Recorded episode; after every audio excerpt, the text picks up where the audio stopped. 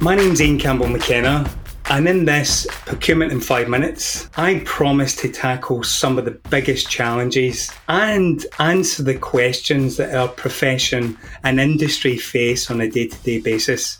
In today's Procurement in Five Minutes, I'm actually going to step out from behind the mic as your host because I'm often asked about procurement's culture. And in this segment, I'm going to take a few minutes to share my thoughts on this common question. And that common question is what is procurement's culture? And what is its impact on the organisation? What truly defines procurement's culture? Well, I can wholeheartedly say it's the output that we deliver. Procurement does have a culture, and believe it or not, it's steeped in history and we have continuously delivered value the first traces of procurement can actually be seen through ancient history. And if we look back at Egyptian times, 3000 BC, we were responsible for the material management, which aided the building of the pyramids. During the Industrial Revolution, procurement's strategic contribution helped the building of the railroads.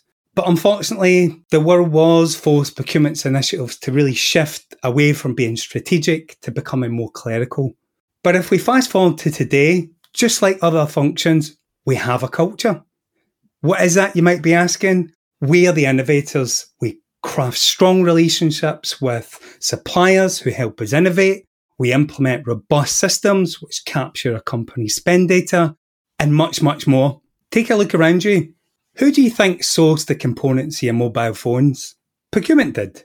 When you visit your local supermarket, or for our listeners in the US, your grocery store.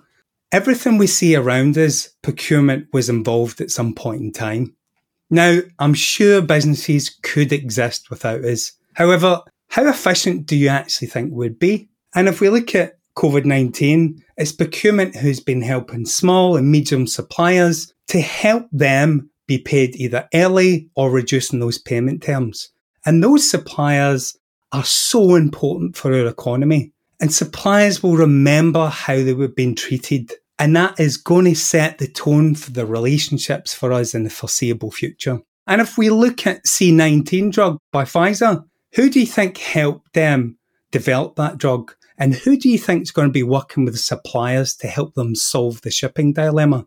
That's right, it's procurement. And businesses buy goods and services. It's about 70 to 8% of revenues.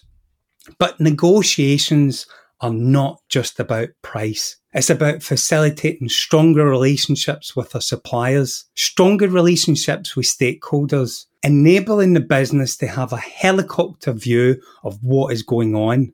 And that is going to have a positive impact on the company. So, what is procurement's culture? We are the facilitators of your strategy and we are the enablers of innovation. Great insights from another one of our thought leaders. Be sure to share the link far and wide, and of course, I look forward to our next five minutes together. Bye for now, and have a great and productive day.